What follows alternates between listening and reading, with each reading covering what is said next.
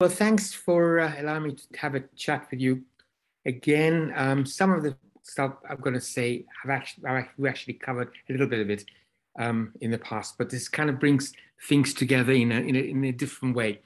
Um, when you know we, we're, we're, we're now in the third year of the of COVID, okay, which has caused something like 300 million people been infected with it, over 5 million have been dead. And that's a very, very conservative estimate. We really have no idea of the, of the deaths. So uh, it's quite a good time to look back at some of the pandemics we've had and look ahead at what these pandemics can have in store for us as a, as, as a species, if you like. Um,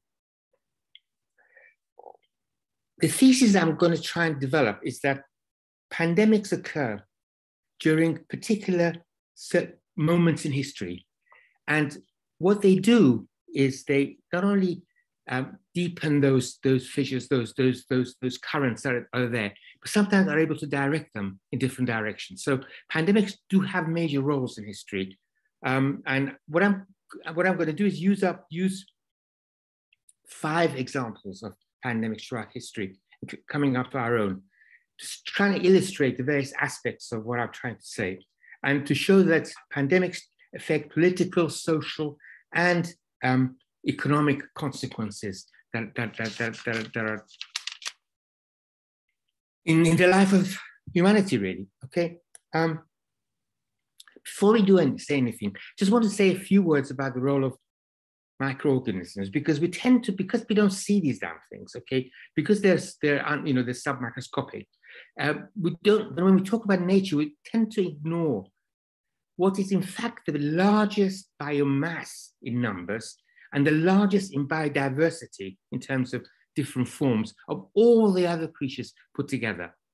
The two microorganisms I'm going to talk about are just the viruses and bacteria, really, the examples I'm going to give. I'm not going to talk about the other forms like, like um, archaeons and even things like prions, which, which, which I'm sure we'll have a, a, a, its own talk if necessary. Um, let's just take viruses first. I mean, we all know that viruses need, they can't reproduce themselves. They actually need a host to reproduce itself, okay? So if you just imagine that if every single creature on Earth just had one unique virus, the diversity of viruses we have in this world is more than all the other creatures put together. And if you want to get an idea of the number, somebody actually sat in a coffee a coffee shop and, and you know on, on, the back of an envelope and, and worked out that if, if, if you put all the viruses in the world end to end, you will have a chain that a, a, a, ray of light will take 200 years to go from one end to another. In other words, that chain will go way beyond our, our, our galaxy and our, our Milky, Milky Way. So effectively, we're talking about a huge mass of diverse organisms, which of course most, most of them will have nothing to do with human beings. Um, I mean, they're, they're either don't, don't affect us or, or um, but it, it just gives you an idea of the diversity. Similarly with bacteria, all the bacteria can don't, don't need a host to reproduce themselves. They are very, very numerous. Just to give a, um, a feel of that, each one of us who's sitting here talking and listening to this talk, each one of us will have more microbes in our body than all the cells of our body put together. And, um, and, and you can just go on and on looking, looking at numbers, just, just to give you a feel of how diverse they are, how numerous they are, and um, uh, that we should consider them as part of the biomass that, that exists around us, okay? Let's just think a little bit about, about infection, okay? If, if a microbe goes from an animal to a human, okay, that's a biological process. A microbe is going from a, a, microbe to human. If it then goes from a human to a human and they can pass it, be passed along, in other words, it can survive within that human, be able to be passed on to another human and be passed on to another one. You create an epidemic, and if, and if, and if regions then start infecting other regions, you get a pandemic. The first action, going from animal to human, is a biological action. But the, but the transference of this microbe this virus from a human to another human is, is actually a social process if you think about it.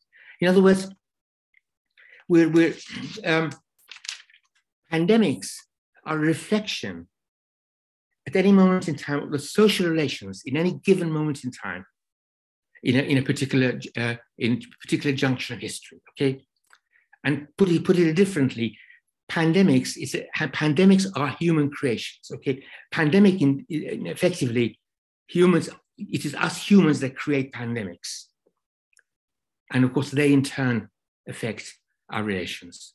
And that's the basis of, of talk I'm going to give. And I'm going to use five pandemics. Okay, two of them are with the bacteria, which is the, the plague virus, the plague bacterium, which occurred at the beginning and at the end of the Middle Ages. Then we're going to go fast forward into the First World War and the uh, huge epi uh, influenza epidemic of the end of the First World War. We'll spend a little bit of time talking about the HIV pandemic, which occurred in, this, in the 80s during the um, neoliberal globalization. And then we'll come to our today's COVID, uh, COVID-19 pandemic. So let's just uh, look at the, at the plague first. Plague is caused by Yersinia pestis, uh, a bacterium which lives in the flea that, that, that inhabits rats and mice, okay? And it can be passed on to humans, it can be passed on to cats, it can be passed on to dogs, some domestic animals like that, okay?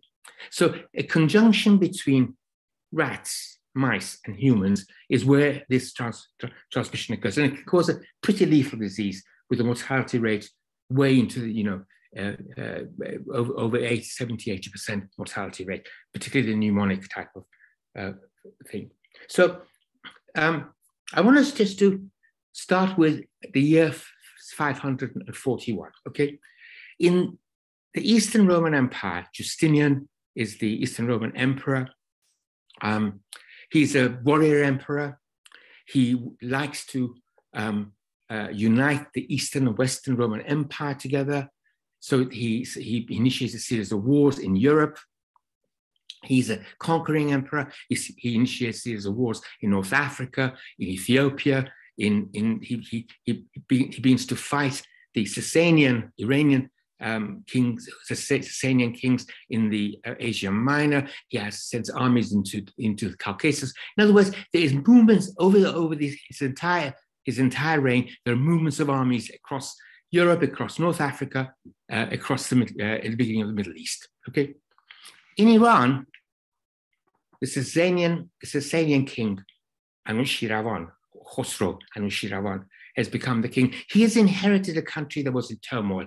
It was in revolt and in turmoil, and he brutally puts it down by massacring uh, uh, uh, uh the rebellion of a, of a new sect, new religious sect called the Mazdaks, who were very much an egalitarian uh, kind of sect, had almost like communistic like concepts. And by massacring over 200,000 of those, he initiates his, his, his reign He's also a conquering emperor. He fights Justinian and um, in, in, in, Asia Minor. They both fight together again in the Caucasus. He, he, he moves troops down into uh, the Arabian Peninsula and he moves into, into um, Central Asia. So, in other words, we have movement of armies, huge movement of armies over a period of time. And it is this movement of armies which carries the plague from one place to another. Now, we don't quite know when it initiated. It might have initiated in North Africa. It might have initiated in the uh, Kyrgyzstan, where today's Kyrgyzstan in, in Central Asia. It, it's, it's immaterial. The fact is that it, that it actually caused a huge devastation. Uh, we know about roughly about 100 million people died during this, this pandemic. And 100 million, when you think about it, the population of that part of, of West Asia and Europe, is a huge proportion of that population.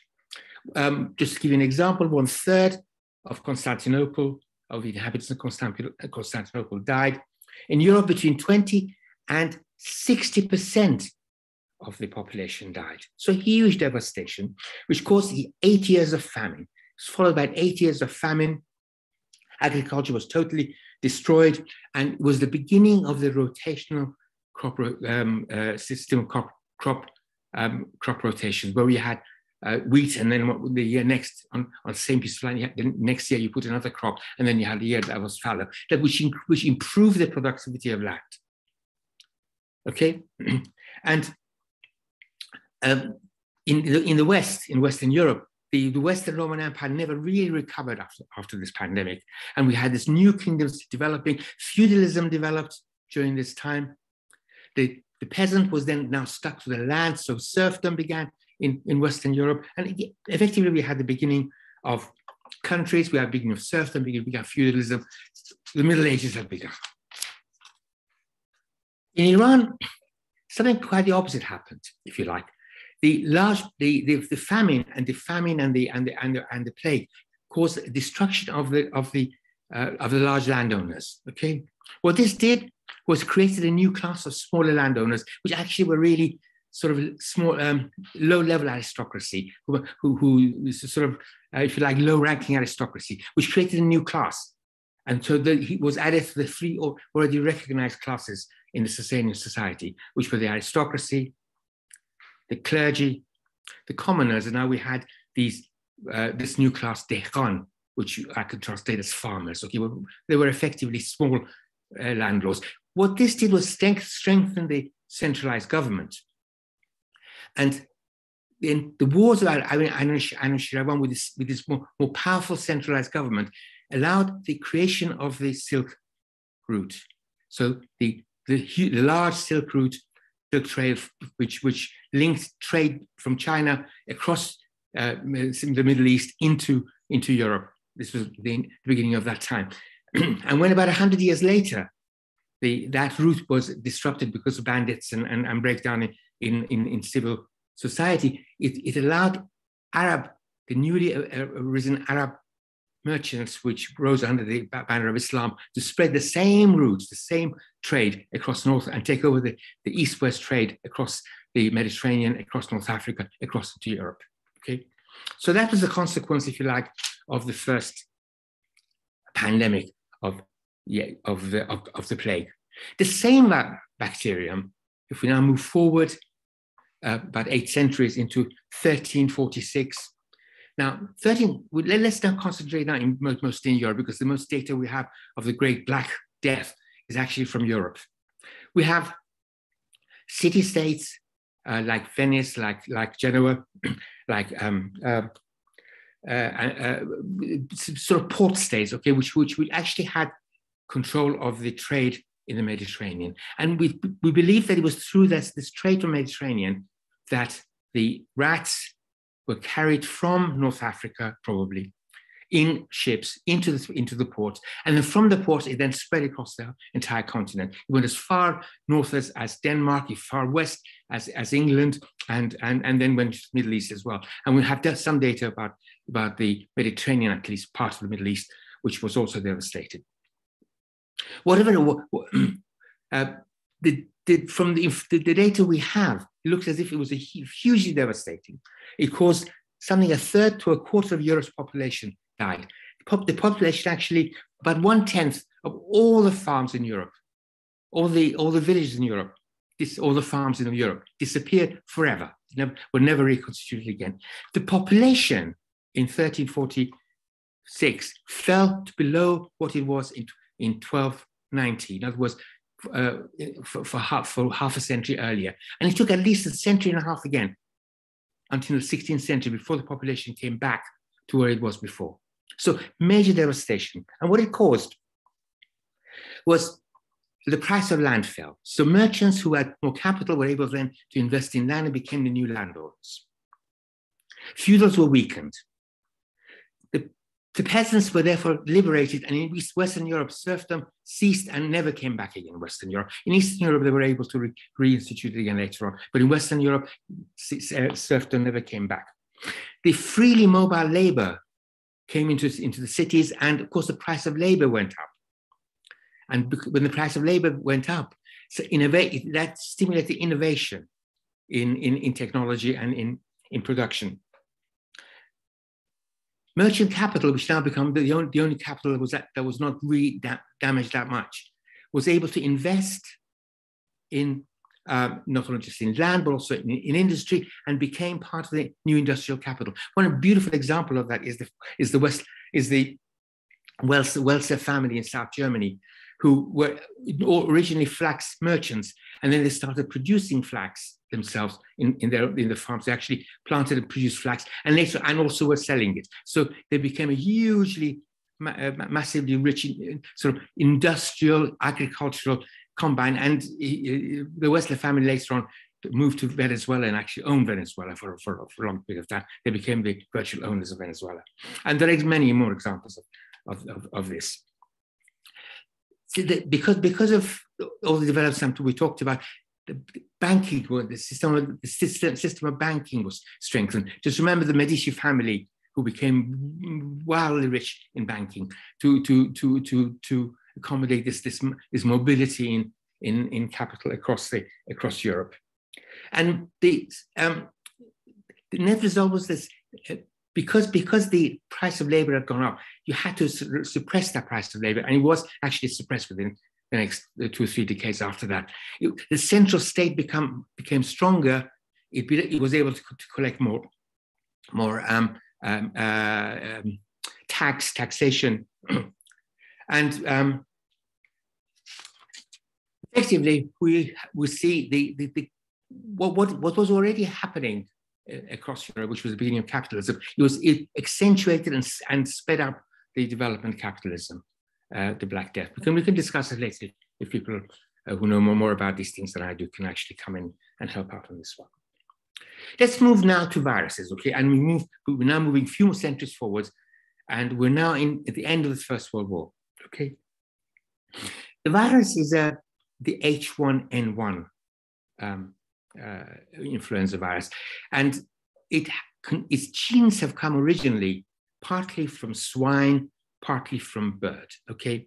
And this is a particular characteristic of influenza, where you can actually exchange uh, just bunches of genes from between one species and another, and create a new species, which is, if you like, a mosaic, a, a chimera of two or sometimes more different uh, viruses. Okay, this is a, a characteristic of, of uh, influenza as well as other viruses. So this kind of reconstitution gives it quite a, a great flexibility in developing and changing. So the H1N1 at the beginning of the First World War developed mutations that, that make it made it much more infectious. Okay, made it not only much more infectious, it was actually became more lethal. So when a, at, a normal um, uh, seasonal flu that we talk that that we see every year kills around 0.001% of people it affects. If you, if you look at the whole population as a whole, 0.001. Here, the mortality rate was between 1 and 3%. It doesn't sound very high, 1 to 3%. When you talk about millions of people being affected, the actual numbers go up.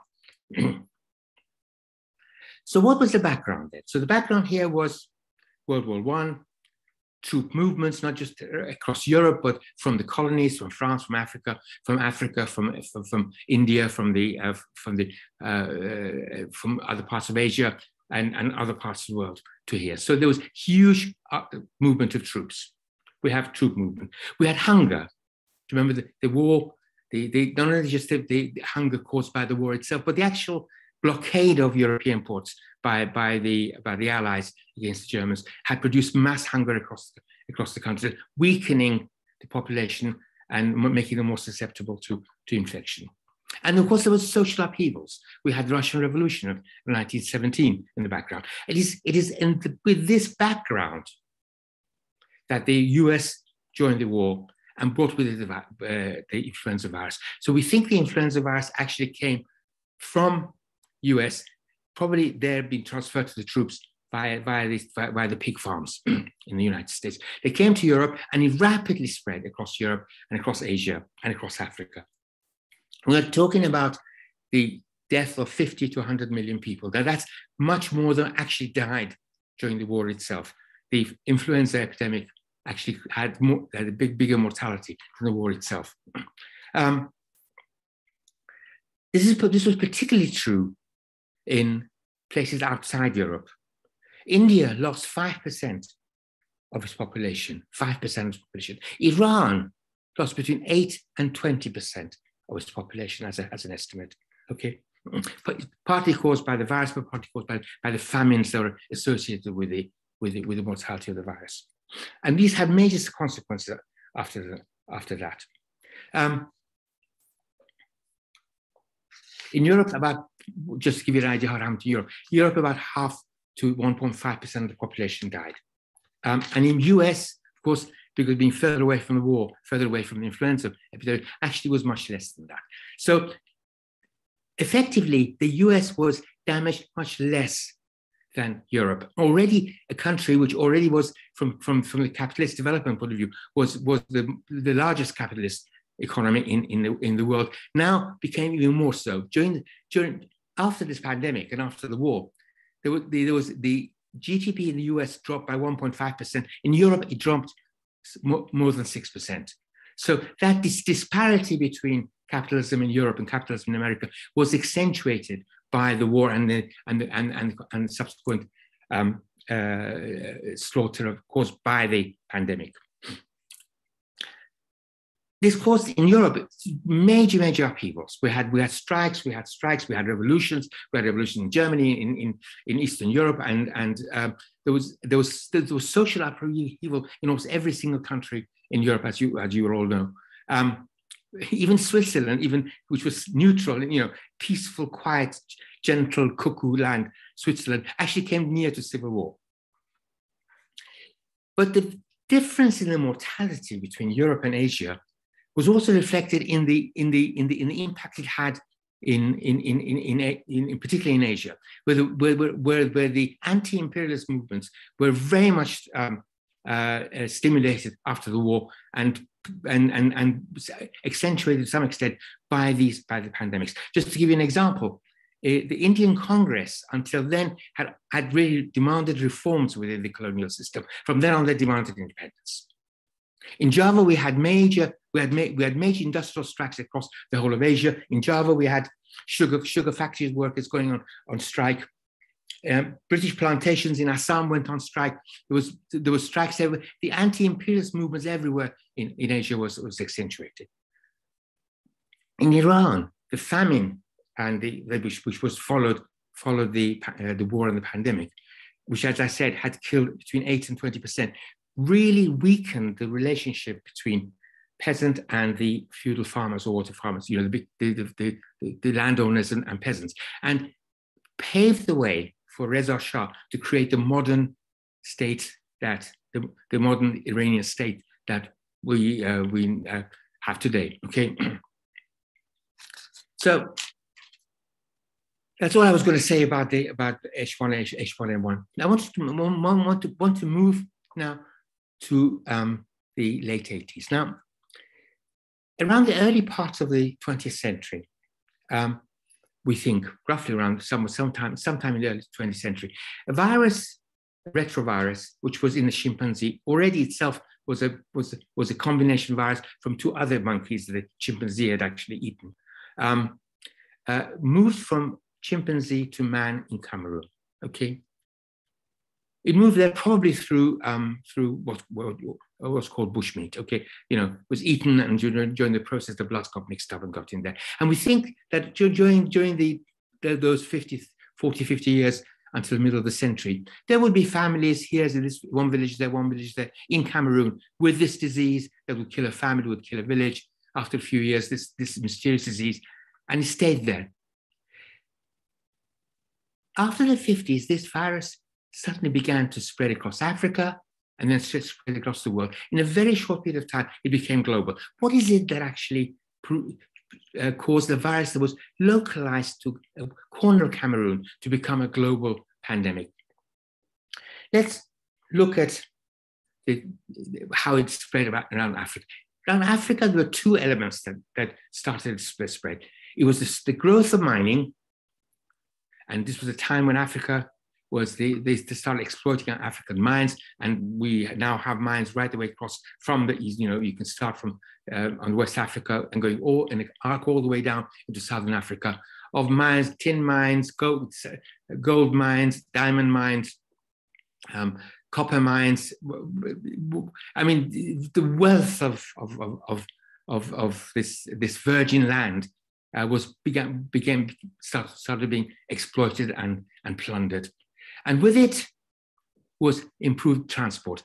The, the first one was the Congo River became navigate, navigable. The, the, uh, the opening of the Congo River navigable, which allowed the, the, the, the workers from the Cameroon to go down into the mines in, in the Congo. Okay, and from then on, these the, the two the, it was the roads that were built to, to, to move the stuff from mines into the, into, the, into the ports that then carried them to Europe and to America and to other places. So effectively, the combination of mining and transport was the backdrop to this, um, the spread. But who got it? Well, remember we, we did talk about this. Some of you may remember we talked about it some years ago. you had you had, you had the you had a mobile workforce. In Africa, the work, workforce became completely mobile. I mean, just to give you an example, in in um, uh, Cote d'Ivoire, in uh, um, in Ivory Coast, a quarter of all the workers were actually migrant workers. Similar to in South Africa and other, in other places. They were housed in single-sex dormitories away from their families for days, weeks, and sometimes for months. Okay. And they were serviced by women, casual sex workers, um, uh, commercial sex workers, by sex workers um, uh, during, during that period of time. the women who were, the, the families were left behind. The women had nothing, no work to do. This was a time when the IMF had actually, with its, with its, with its policy of of privatization has destroyed, had destroyed even the rudimentary social welfare services that existed in some of the African countries. And effectively, there was no other work to do for women who were the lowest rank of, of, of that social structure, except to sell their own, their own, their own, their, own bodies. Hence, we have um, even even the help of the of the of, of the of the management in this. I mean, one example I, I have given you before, I think, is that we in Ivory Coast there was this huge, large um, uh, industrial farm actually, actually, where every Saturday and Sunday, which was payday, the bosses would bus in uh, busloads of uh, sex workers for the weekend, and each sex worker would would service between 20 to 20, 25 um, uh, clients. And so you can see how the whole setup was ready, created for, for a transmission of virus from one person to another. Lorry drivers were the other group of people. People were, who were, were taking the products of these mines through um, roads from into through, for example, through uh, Uganda and Kenya into into Mombasa. And if you follow the routes from that, that from from the, on those highways, the nearer you were to those highways, the village, the higher was the rate of HIV. In some villages, over, over 80, 90% of the women in those villages were actually infected with HIV. It was sex workers giving services to these lorry drivers who then went home and went back. All of the workers and the lorry drivers went home to give it to their wives and their families. so that was the route of spread within Africa. And then across the world, in, in, in, in, in, in the Far East, it was the drug addiction, it was drugs. And now the, the mobilization of money allowed uh, drug smugglers, I mean, the, the huge, huge, huge rise in, in, in transnational drug smuggling and and rise in drug addiction in the Far East, in Burma, in, in Thailand, in, in, in, countries like in countries like that. And, and, and then later on, when the Soviet Union, uh, when the Soviet bloc collapse in the, in the countries in Soviet, Soviet bloc where drug addiction and, and sharing of needles. Just remember HIV is transmitted by sex, by sharing blood, blood, and from mother to child transmission. So the only three ways it can actually transmit itself.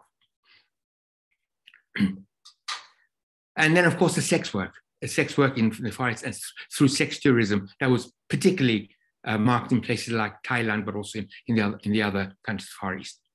Um,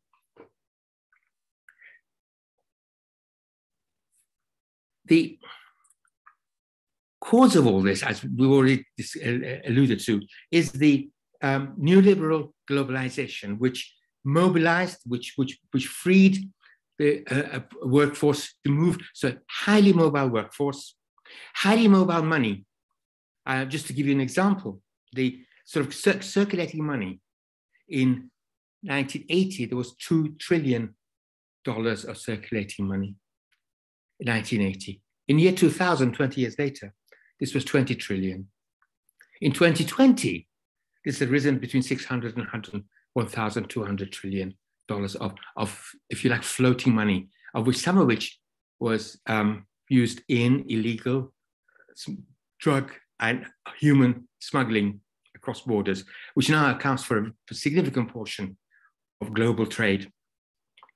Um, according to UN, for instance, that 21 million people at the moment, and this, this moment in time, 21 million people are have been driven, men, women, and children have been used as as uh, uh, have been trafficked and effectively as, slaves, um, having been trafficked across the world. Across the world.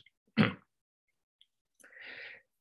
just giving you a sort of, sort of brief glance of, of, of, of sort of mechanism in which a, a, a, virus, which was very localized, can become globalized through changes in economic policy and change in relationships between, between, between, between humans. Um, perhaps of the consequences of the uh, HIV pandemic, I'd just like to allude to two. I just I'm just just picking almost at random two that I would like just to talk about. One of them is the, I think is quite an interesting one.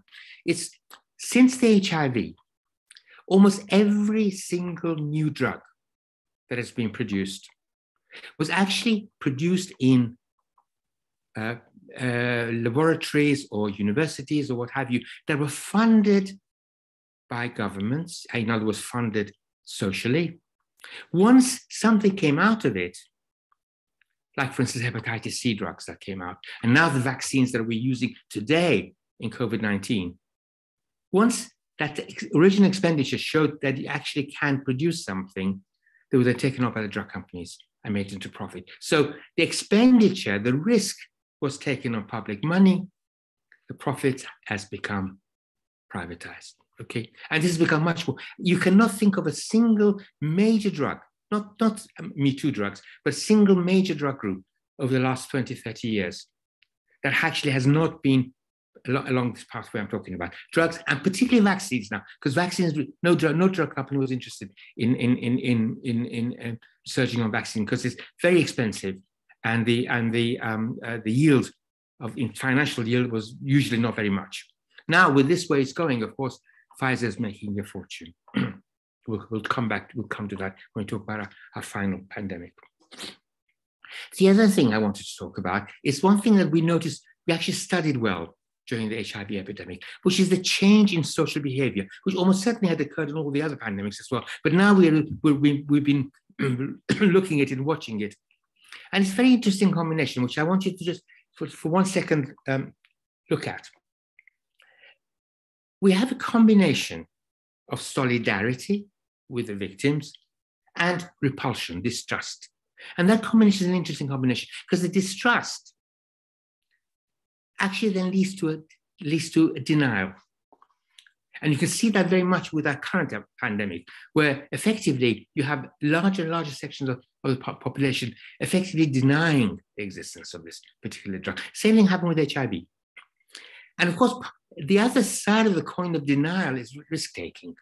We saw that in HIV, and we see that in, in COVID 19, which brings us really to, to our today's pandemic.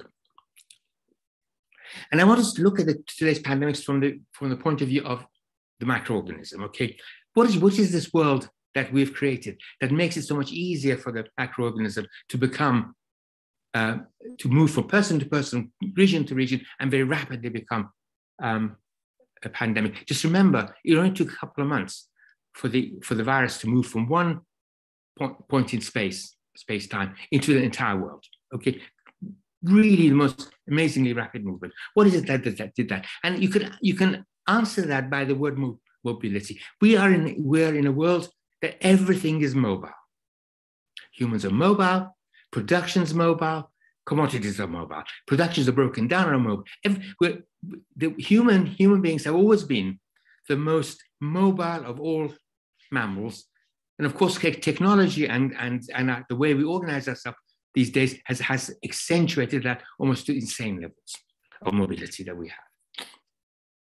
Just, just, just to just remind ourselves, for instance, in 2019, four and a half million people flew one place to another. Okay, so that is uh, just an ideal for a virus. Okay, sitting on sitting on the back of one of these mobile things. The other point, I the other the other aspect that assists the movement of a virus from an animal source into a human source is is, is industrial, industrial agriculture. Okay. Now, let me just give you one, uh, one concrete example. In 1967, there were 1 million pig farms in the United States. In 2003, there was 100,000. In other words, there was a tenfold reduction. In other words, it, while of course the whole production of pig, pigs had actually expanded. So you can see how the collection, the collective, the the ramming, the cramming together of these of the of the pigs makes it so. Just remember the the eh, the influenza virus was a swine bird. So in, in other words, genes from a bird influenza and genes from a swine influenza got together. And you can talk, you can think of that of other viruses that are able to adapt themselves to that and adapt themselves to be transmitted to a human host. Okay. Just to give an idea of, of, the of the of the of the volume of meat we're talking about, we're talking about globally 1.5 billion cattle, 1 billion pigs, 20 billion um, poultry across the world, half of which, half of which are produced in industrial farms. Okay, so here we have, uh, if you like, a laboratory, a, a, a, petri dish ready for the mixing of viruses um, uh, uh, from different species together. And of course, by cramming them together, you put them in easier touch, not just with each other, but with other wild animals like birds, like like rodents, etc., etc. Okay, so that's one. That's one part of the uh, story we have a assault on nature. We have been, there's no part of nature anymore now, which is, which is virgin. We have gone into every single virgin, virgin forest that we have in Amazon. We've gone into uh, all, all the virgin uh, forests in, in, in Africa, uh, in Indonesia, etc., etc. Okay, by going into those, those regions, you have liberated, you have brought in contact humans, and what they have with them with new viruses that had not seen humans. In other words, giving opportunities for new creations of new viruses that can, if they're lucky, most of them won't, but some can will adapt to human beings. And if they can go from one human being to another, that is, that is an epidemic and a pandemic for you. Okay. Then of course wars. I mean, we have we have. There's not been a single year since the Second World War where we have not had war somewhere in, in the world and tourism, both tourism as tourism, but also more and more people are uh, tourism in pilgrimage. Pilgrimages um, in India across into the Ganges, pilgrimages from across the world to Mecca, etc., etc., etc. Okay. Just to give an idea of the population movement that we're talking about, just give you a couple of figures, and I'm, I'm nearly going to finish on this one. Okay. In 2019, the UN um, estimated that 30, in, that one year alone, 33.4 million people were uprooted in one year alone, 2019. And in 2020, 280 million people live somewhere where they were not born, in another country which was not the country of birth. 240, 80 million people. 10% currently, 10% of the world population actually are um, migrants. So here it is the background where COVID can come in. So what advantage did COVID have? Okay. This is our third coronavirus pandemic. We already had two before, one 2003, one 2009. We had the SARS and we had the MERS pandemic, both of which were actually did not spread for reasons that I will just explain, explain to you in a minute, okay? This particular one, the third wave of corona, the reason it was is so successful is that A, it's highly infectious. And we can actually give a figure to that because we have in, in epidemiology a figure called R naught. R naught is the number of people one single infected person can infect. So R naught for COVID was 1.2 to 1.6. In other words, each person on average would infect 1.2 people, 1.6. You just have to multiply that in, in, in your head you know, and in, in, in, in time to see how rapidly that is. The Delta variant, which is now taken over the whole world, the one R value was six. That's as infectious as measles, okay? And this new creature that's come along, Omicron, okay, then I'm running out of the Greek word letters that I knew about, okay?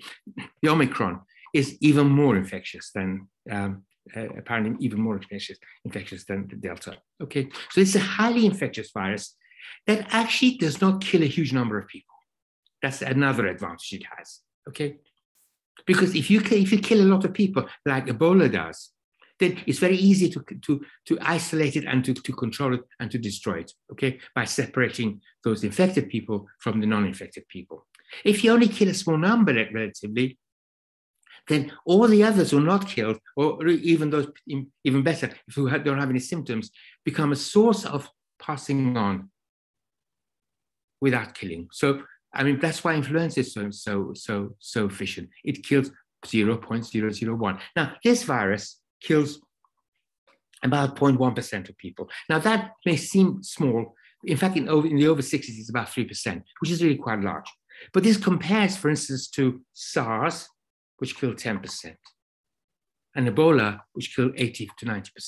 Okay, so it is efficient in the sense that it kills relatively small number of people, but you multiply that by, my, by millions or billions, and you will have a huge number. Okay. And of course, we're not we're talking about death. We're not talking about debilitation. We're not talking about disease. We're not talking about the other factors of that. So, what are the effects of this of this? I think it's too early to say, but already we can we can actually look at some of the effects, like changes in work habits, perhaps even changes in the way we are we're producing. You know, this this chain production where a product would, would be produced in five or six different countries. That may well change now that um, this pandemic has actually interrupted that. The biggest interruption with this particular pandemic, pandemic was an interruption in the, in the supply chain across the world. Half the world economy actually stopped uh, for, for, for a brief period. Um, you know more about this than I do. Um, and I think it has accentuated, and I mean, this is now a personal view, it's accentuated the US, um, the, the this, the, weak, the weakening of US hegemony in the world. And, and I'll give you one example of that. All previous pandemics that have occurred, like the Ebola even occurred five years ago, okay, oh, the epidemic pan, Ebola pandemic, or, or, the ones that occurred before that, all the previous ones, when the CDC, Central Disease Control of the US, actually made sets, you know, it, it would take over the control of the entire world of the way that they dealt with it. The entire world would follow the direction of CDC. In this particular pandemic, where is the CDC?